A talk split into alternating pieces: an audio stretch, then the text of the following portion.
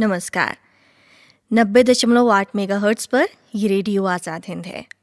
और श्रोताओं, आज विशेष कार्यक्रम के अंतर्गत रेडियो आज़ाद हिंद पर बात होगी वन्य प्राणियों की।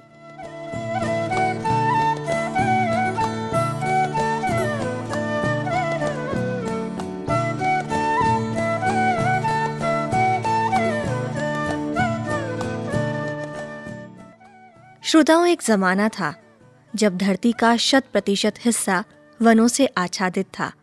और आज जमाना वो है कि जब धरती का शत प्रतिशत हिस्सा इंसानों से आबाद है। समय के साथ वन घटते गए और इंसान बढ़ते गए। इसके कारण आज एक प्राकृतिक असंतुलन पैदा हो गया है। पुराने जमाने की आप कोई भी कहानी सुन लीजिए। उसमें जंगल और जंगली जानवर ज़रूर होते थे। जीवन का अभिन्न अंग थे ये। बिल्कुल। जैसे ही इंसान अपने गाँव से बाहर निकलता था, गाँव की सरहद खत्म होते ही जंगल का इलाका शुरू हो जाता था और जंगल में उसे मिलते थे जंगली जानवर। हाँ ये बात तो है। श्रोताओं, हर एक जंगल में एक वन देवी भी होती थी, जिसकी हुकूमत चलती थी उस जंगल में। वन में रहने वाले वन्य प्राणियों की वो माई बाप हुआ करती थी। और वहाँ से गुजरने वाले मुसाफिरों की जान माल की हिफाजत भी उसी के हाथ में होती थी। आप उसे वन की कोतवाल भी कह सकते हैं। सभ्यता की शुरुआत में यूँ तो इंसान और जानवर सभी प्राणी जंगल में ही रहते थे। हम्म। लेकिन समय के साथ इंसान ने जंगलों को साफ़ कर अपनी बस्तियाँ बनाई। जबकि जंगली जानवरों का घर तब भी जंगल ही बने रहे और आज भी जंगल ही है। ये बात हमें समझनी है। जंगल को साफ़ करने से पर्यावरण को जो नुकसान पहुँचता है, वो तो खैर है ही, मगर जंगली जानवरों का आशियाना भी उजड़ जाता है। पुरानी कहावत कही गई है, यदि आप अपना घर उजड़ने से बचाना चाहते हैं तो किसी और का घर मत उजाड़िए, क्योंकि प्रकृति आपकी करनी आपको लौटाती ज़रूर है। बिल्कुल ठीक कहा आपने। श्रोताओं, अगर एक तरह से देखा जाए तो आजकल हम, यानी इंसान अपनी बस्तियाँ छोड़ करके जंगलों की तरफ़ बढ़ते जा रहे हैं। जंगलों को कम करते जा रहे हैं और जंगलों में अपनी बस्ती बसाते जा रहे हैं। अब जंगली जानवर बेचारे जाए तो जाए कहा। वनों में आखेट करना मनुष्यों का प्राचीन शौक है। शुरुआत में जानवर भोजन का स्रोत हुआ करते थे, लेकिन आगे चलकर यह मनोरंजन का साधन बन गया। राजपुत्रों के लिए तो इस कला में दक्ष होना अनिवार्य था। हालाँकि तब जंगली जानवरों की कमी नहीं थी, लेकिन इसके बावजूद एक डिसिप्लिन था इस संबंध में। खास करके हमारे ऋषि मुनियों के आश्रम के इर्द गिर्द का इलाका शिकार के लिए निषेध माना जाता था। राजा भी इस नियम का उल्लंघन नहीं कर सकता था और ऐसे इलाके को अभ्यारण कहते थे, जो अरण्य शब्द में अभी उपसर्ग लगा करके बना है। अरण्य का अर्थ होता है जंगल और अभी का अर्थ होता है निकट। और इस तरह से अभ्यारण का अर्थ हुआ वन जैसी जगह। और यही अभ्यारण आज वन्य जीवन अभ्यारण बन चुका है, जिसे अंग्रेज़ी में वाइल्ड लाइफ सेंचुरी भी कहते हैं। जो आज तक ऋषि मुनियों के जिम्मे था, वह काम आजकल फॉरेस्ट डिपार्टमेंट के जिम्मे में है। श्रोताओं, हमारे देश के नीति निर्माता भी वन एवं वन्य जीवों के संरक्षण के प्रति जागरूक हैं। इसीलिए उन्होंने संविधान में इस संबंध में अनेक प्रावधान किए हैं। मसलन, नीति निदेशक तत्वों के अध्याय में अनुच्छेद 48 ए के अंतर्गत प्रावधान किया गया है कि सरकार देश के पर्यावरण तथा वन एवं वन्य जीवों की सुरक्षा हेतु हर संभव प्रयास करेगी। बिल्कुल, और करना भी चाहिए। और इस तरह बाद में संविधान में शामिल किए गए मूल कर्तव्यों को अध्याय के अनुच्छेद इक्यावन ए छह में वन्य जीवों की रक्षा करना भारतीय नागरिकों का मूल कर्तव्य बनाया गया। यानी हमारा यह संवैधानिक कर्तव्य है कि हम वन्य जीवों की रक्षा करें। सोचने वाली बात तो यह है कि इसमें से कितने लोग जो इस कर्तव्य को जानते हैं और कितने हैं जो इस कर्तव्य के प्रति जागरूक हैं। क्या करते हैं हम वन्य प्राणियों के लिए? आप कहेंगे कि क्या कर सकते हैं हम लोग? अजीब, बहुत कुछ कर सकते हैं हम लोग। अरे, हम तो वह हैं जिसके कारण वन्य प्राणियों की हत्या का कारोबार सफल हो रहा है। सफल इसलिए हो रहा है क्योंकि हम जंगली जानवर के शरीर के अंगों से बने उत्पाद खरीदते हैं। और अगर हम इनका बहिष्कार कर दें तो कोई क्यों मारेगा इन वन्य प्राणियों को?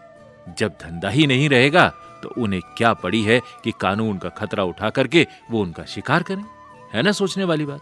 श्रोताओं, जंगली जानवरों की सुरक्षा के लिए हमारे यहाँ वन्य प्राणी संरक्षण अधिनियम 1972 नाम से एक बहुत ही सख्त कानून है। ये अलग बात है कि कानून तोड़ने वाले इस कानून से दिन रात आँख मिचौली खेलते रहते हैं। पकड़े भी जाते हैं, मारे भी जाते हैं और जेल भी जाते हैं। मगर क्या करें? फ़ायदा इतना बेशुमार है इस धंधे में कि कोई इसका मुँह छोड़ नहीं पाता। श्रोताओं वन्य जीवों के अंगों की तस्करी भी इनके विलुप्त होने का एक मुख्य कारण है। उदाहरण के लिए चीन, कोरिया जैसे देशों में बाघ व गैंडे जैसे जानवरों की हड्डियों की काफ़ी मांग होती है और सोने से बढ़कर इसकी कीमत चुकाई जाती है। वहाँ इन प्राणियों की हड्डी से पुरुषवर्धक दवाई बनाई जाती है। सवाल ये है कि हम क्या कर सकते हैं इस व्यापार को रोकने के लिए। श्रोताओं, तस्कर इन जानवरों का शिकार बिना स्थानीय लोगों के सहयोग के नहीं कर सकते। बहुत थोड़ी सी राशि उन्हें देकर वो इन जानवरों का शिकार उनसे करवाते हैं और चलते बनते हैं। यदि ये स्थानीय लोग जागरूक हो जाएँ कि अपने जंगलों के जानवरों के शिकार में सहायक नहीं होंगे और कोई अन्य शिकार करेगा तो उसकी खबर सरकार को दे देंगे तो कोई सवाल ही नहीं उठता कि कोई बाहरी आदमी आकर उनका शिकार कर सके।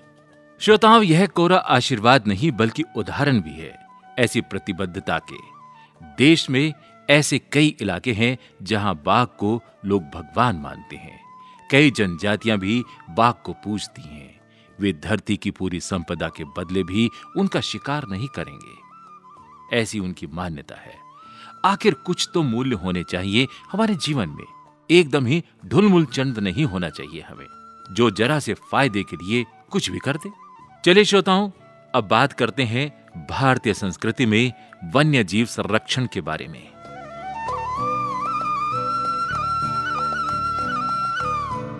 ईशोपनिषद में कहा गया है कि मनुष्य को प्रकृति के हर अंग प्रत्यंग को संपूर्ण जगत का हिस्सा मानकर अन्य प्राणियों के साथ परस्पर निर्भरता के आधार पर जीना सीखना चाहिए। ध्यान दीजिए इस ईश्वरीय आदेश पर। आदेश ये है कि हमें अन्य प्राणियों के साथ जीना चाहिए, न कि उन्हें मारकर।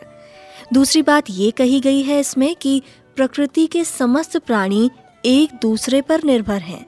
मतलब ये कि एक के अस्तित्व के लिए अन्य का अस्तित्व आवश्यक है। हम अन्य का अस्तित्व समाप्त कर अपने अस्तित्व की रक्षा नहीं कर सकते। बिल्कुल ठीक कहा। और शायद यही कारण है कि आज जितना प्रकृति कुपित है, उतनी शायद पहले कभी नहीं थी। कामायणी महाकाव्य में उल्लेख है कि जल प्रलय का एक प्रमुख कारण यह है कि मनुष्यों ने वन्य प्राणियों के अंधाधुंध हत्या कर दी थी। भारी भ्रम है मनुष्यों को कि धरती अकेले उसी के लिए है। जो बोल नहीं सकते, उनका कोई हक नहीं बनता यहाँ। सोचने वाली बात तो यह है श्रोताओं कि जिस परमात्मा ने मनुष्य को बनाया है उसी परमात्मा ने अन्य प्राणियों को भी बनाया है। श्रोताओं शायद आपने सम्राट अशोक महान को पढ़ा हो। उन्होंने स्वयं तो शिकार का त्याग कर ही दिया था। साथ ही अपने साम्राज्य में शिकार से संबंधित कड़े कानून बनाए थे। यहाँ तक कि वन्य प्राणियों के इलाज के लिए दवा खाने तक स्थापित कराए गए थे। श्रोताओं सिद्धार्थ की कहानी भी इसी तरह है। जो बाद में गौतम बुद्ध बन गए। वे अशोक से भी 300 साल पहले हुए थे। तब उनके चचेरे भाई ने हंस का शिकार किया। तो उन्होंने उस घायल हंस को न केवल सौंपने से इनकार किया, बल्कि उसकी मरहम पट्टी करके उसे बचा भी लिया। और ये कहानी प्रमाणित करती है कि जब शिकार करना संस्कृति का हिस्सा था, तब भी लोग वन्य प्राणियों की रक्षा के लिए सजग थे। श्रोताओं, वन्य प्राणी जैव विविधता यानी कि बायोडायवर्सिटी का अहम हिस्सा है। विज्ञान भी आज ये मानता है कि समूची सृष्टि की रक्षा के लिए बायोडायवर्सिटी को बनाए रखना ज़रूरी है। जैसे, मशीन में बारीक से बारीक पुर्जा भी बाकी सभी पुर्जों के लिए ज़रूरी होता है, वैसे ही प्रकृति में तुच्छ से तुच्छ प्राणी भी बाकी सभी प्राणियों के अस्तित्व के लिए आवश्यक है। एक दूसरे पर निर्भरता का पूरा एक तंत्र स्थापित किया है ईश्वर ने। हमें इसे समझना और बचाना होगा। श्रोताओं, पिछले कुछ दशकों में वनों एवं वन्य प्राणियों का जितना दोहन व विनाश हुआ है, उतना उसके पहले हज़ारों सालों में भी नहीं हुआ था। हज़ारों वन्य प्रजातियाँ आज विलुप्त हो चुकी हैं और हज़ारों वन्य प्रजातियाँ विलुप्त होने के कगार पर भी हैं। पर्यावरण विदों के लिए यह भारी चिंता का विषय है। वन्य प्राणियों के सफ़ाई के लिए केवल शिकार ही एक प्रमुख कारण नहीं है, श्रोताओं। हमारी तथा कथित आधुनिक जीवन शैली भी इसके लिए बहुत जिम्मेदार है। खास करके खेती में कीटनाशकों और रसायनों का जो प्रयोग बढ़ा है, वो आज गिद्ध विलुप्त तो हो चुके हैं। कौए कम ही देखने को मिलते हैं। गिलहरियाँ तो ढूंढे नहीं मिलती। गोरैया, कबूतर, मधुमक्खियाँ, भौरे, सब के सब दिन ब दिन गायब हो रहे हैं। इनके सफ़ाई के लिए आधुनिक कीटनाशक और केमिकल काफ़ी हद तक जिम्मेदार माने गए हैं। इनका उपयोग भले ही हम अपने खेतों में करते हों, लेकिन ये पूरे इकोसिस्टम में सर्कुलेट हो जाते हैं, क्योंकि पूरा का पूरा सिस्टम एक जाल की तरह जुड़ा हुआ है। ये विलक्षण माया है उस परम पिता की। ब्रह्मांड का तिनका तिनका आपस में एक अदृश्य बंधन में बंधा हुआ है। जी। जैसे आपके शरीर की एक उंगली को भी अगर दबाया जाए तो पूरा का पूरा शरीर ऐंठने लगता है। कुछ वैसा ही समझ लीजिए। हाँ श्रोताओ हम आपको बता दें कि अमेरिका में डीडीटी नामक कीटनाशक 1972 से प्रतिबंधित है क्योंकि उसके कारण पेरिग्रीन श्रेणी के बाज लगभग खत्म हो गए थे। लेकिन हमारे यहाँ आज भी खेतों में इसका छिड़काव होता है और नतीजतन अनेक पक्षियों व तितलियों की प्रजातियाँ खतरे में हैं। चलिए श्रोताओं, अब बात करते हैं डायनासोर की।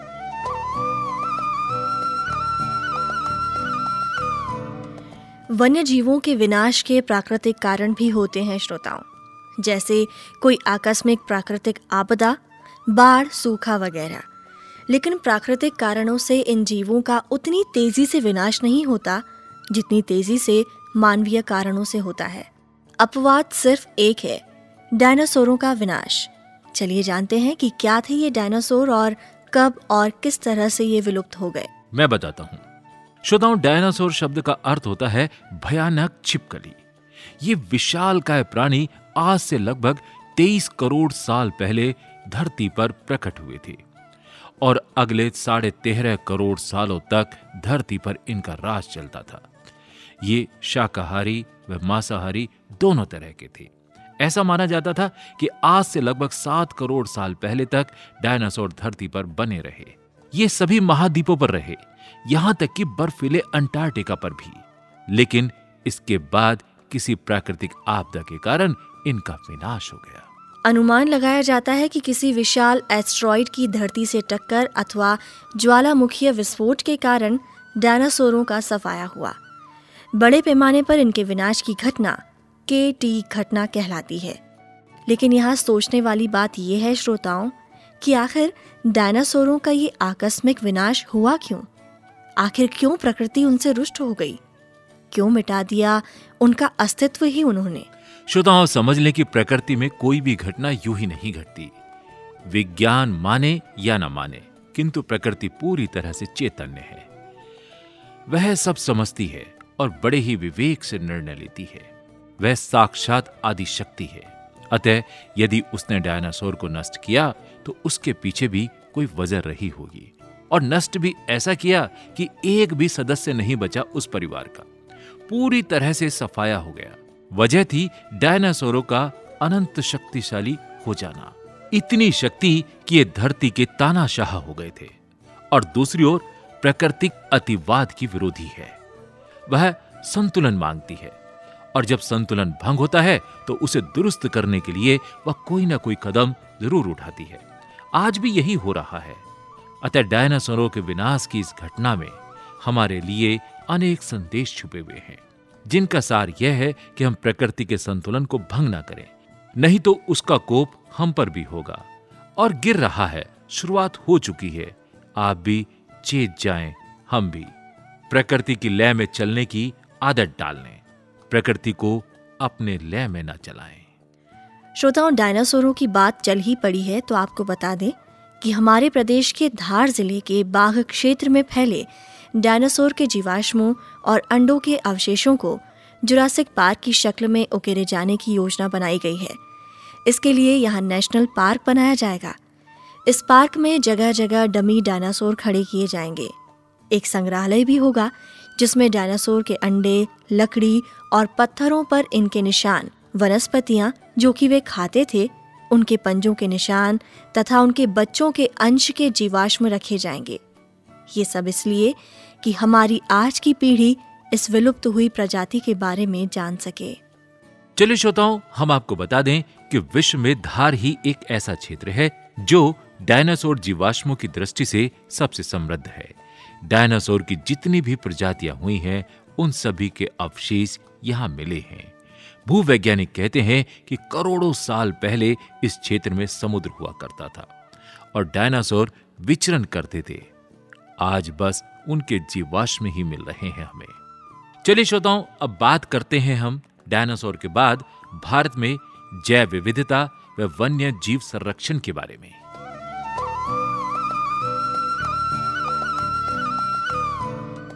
श्रोताओं, जैव विविधता, जिसे अंग्रेज़ी में बायोडाइवर्सिटी कहते हैं। इसका मोटा अर्थ ये है कि किसी क्षेत्र में कितने विविध प्रकार के जीव जंतु पाए जाते हैं। जैव विविधता किसी जैविक तंत्र के स्वास्थ्य का प्रतीक मानी जाती है। ये यदि घट रही है तो इसका मतलब ये है कि वो जैविक तंत्र कमज़ोर पड़ रहा है। चलिए श्रोताओं, यह बताना भी ज़रूरी है कि अब वैज्ञानिक, प्राकृतिक स्वास्थ्य तथा जैव विविधता को आर्थिक समृद्धि से भी जोड़ना शुरू कर दिए हैं। हालाँकि विडंबना यह भी है कि आर्थिक समृद्धि के फेरे में ही मानव इसे नष्ट भी कर रहा है। संयुक्त राष्ट्र ने एक सर्वेक्षण में चेतावनी दी है कि प्रकृति का विनाश यदि जारी रहा तो राष्ट्रों की अर्थव्यवस्था जल्द ही प्रभावित होना शुरू हो जाएगी। थर्ड ग्लोबल आउटलुक में कहा गया है कि कुछ इकोसिस्टम जल्द ही उस बिंदु पर पहुँचने वाले हैं, जहाँ वे मानव के लिए कम लाभदायक रह जाएँगे। संयुक्त राष्ट्र ने सचेत करते हुए कहा है कि हम अपने बायोडायवर्सिटी तेज़ी से खो रहे हैं और इसके खोने की दर पहले की तुलना में एक हज़ार गुना ज़्यादा तेज है। श्रोताओं, हमारे लिए गौरव की बात यह है कि हमारा भारतवर्ष जैव विविधता की दृष्टि से काफ़ी समृद्ध माना जाता है। इसका कारण ये है कि हमारे यहाँ हर तरह की जलवायु और हर तरह के प्राकृतिक क्षेत्र हैं। यहाँ हिमालय की बर्फीली चोटियाँ भी हैं और तपते हुए मरुस्थल भी। कच्छ के दलदल हैं तो नदियों के मैदान भी। पश्चिमी घाट, सतपुड़ा और दंडकारण्य के जंगल इतने घने हैं कि दिन में भी सूरज नज़र नहीं आता। तो थार के मरुस्थल में कटीली झाड़ियों के अलावा कुछ और मिलता ही नहीं। बरसात की मात्रा अधिकतम से लेकर न्यूनतम तक है। और श्रोताओं, इस प्राकृतिक विविधता ने भारत को जैव विविधता की सौगात सौंपी है। हमारा देश विश्व के सर्वाधिक जैव विविधता वाले बारह देशों में शामिल है। पूरी दुनिया की लगभग एक लाख पचास हज़ार जानवरों व पौधों की प्रजातियाँ भारत में पाई जाती हैं, जिनमें जंगली जानवरों की प्रजातियाँ लगभग सतहत्तर हज़ार हैं। हालाँकि यह संख्या पूरी नहीं है, क्योंकि एक तिहाई क्षेत्रों से आंकड़े अभी भी जुटाए नहीं जा सके हैं। भारत का पर्यावरण मंत्रालय भी स्वीकार करता है कि वास्तविक आंकड़ों में अभी बहुत बड़ा अंतर है। कौन जानता है कि कितनी और दुर्लभ प्रजातियाँ और मिल सकती हैं यहाँ पर? लेकिन एक सच साथ में ये भी है कि बाकी दुनिया की तरह अपनी जैव विविधता को हम भी तेज़ी से खो रहे हैं। जिस तेज़ी से हम इन्हें खो रहे हैं उसे देखकर किसी ने कहा है कि ऐसा ही है, जैसे किसी लाइब्रेरी की किताबों को बिना पढ़े ही जला दिया जाए। पिछले दशक में भारत ने कम से कम पाँच दुर्लभ जानवरों को लुप्त होते हुए देखा है। इनमें भारतीय चीता, छोटे कद का गेंडा, गुलाबी सिर वाली बत्तख, जंगली उल्लू और हिमालयन बटेर शामिल हैं। ये सब इंसानी लालच और जंगलों की कटाई के शिकार हुए हैं। बिल्कुल ठीक कहा आपने।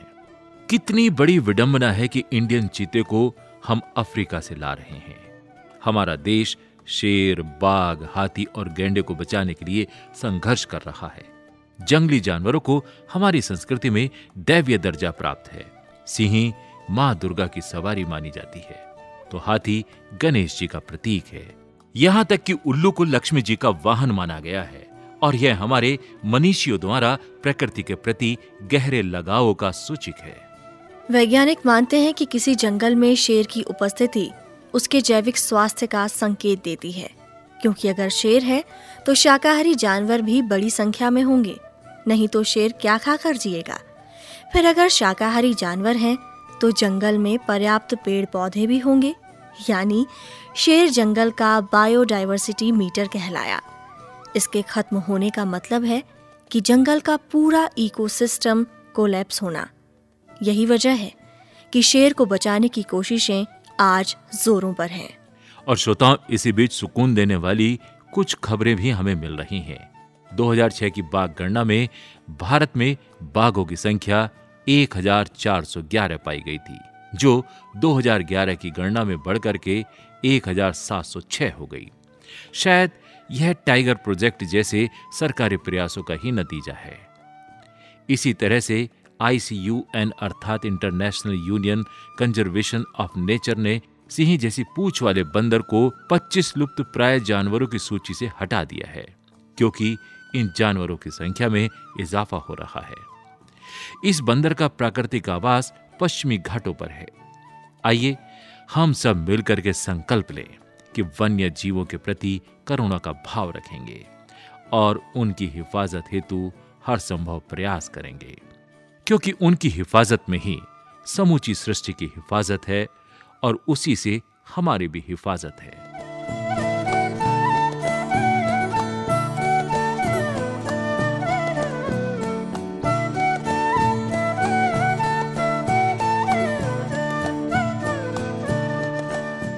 श्रोताओं, वन्य प्राणियों के इस कार्यक्रम को अब हम यहीं समाप्त करते हैं। प्रस्तुति रेडियो आज़ाद हिंद। देश का चैनल देश के लिए सुनते रहिए।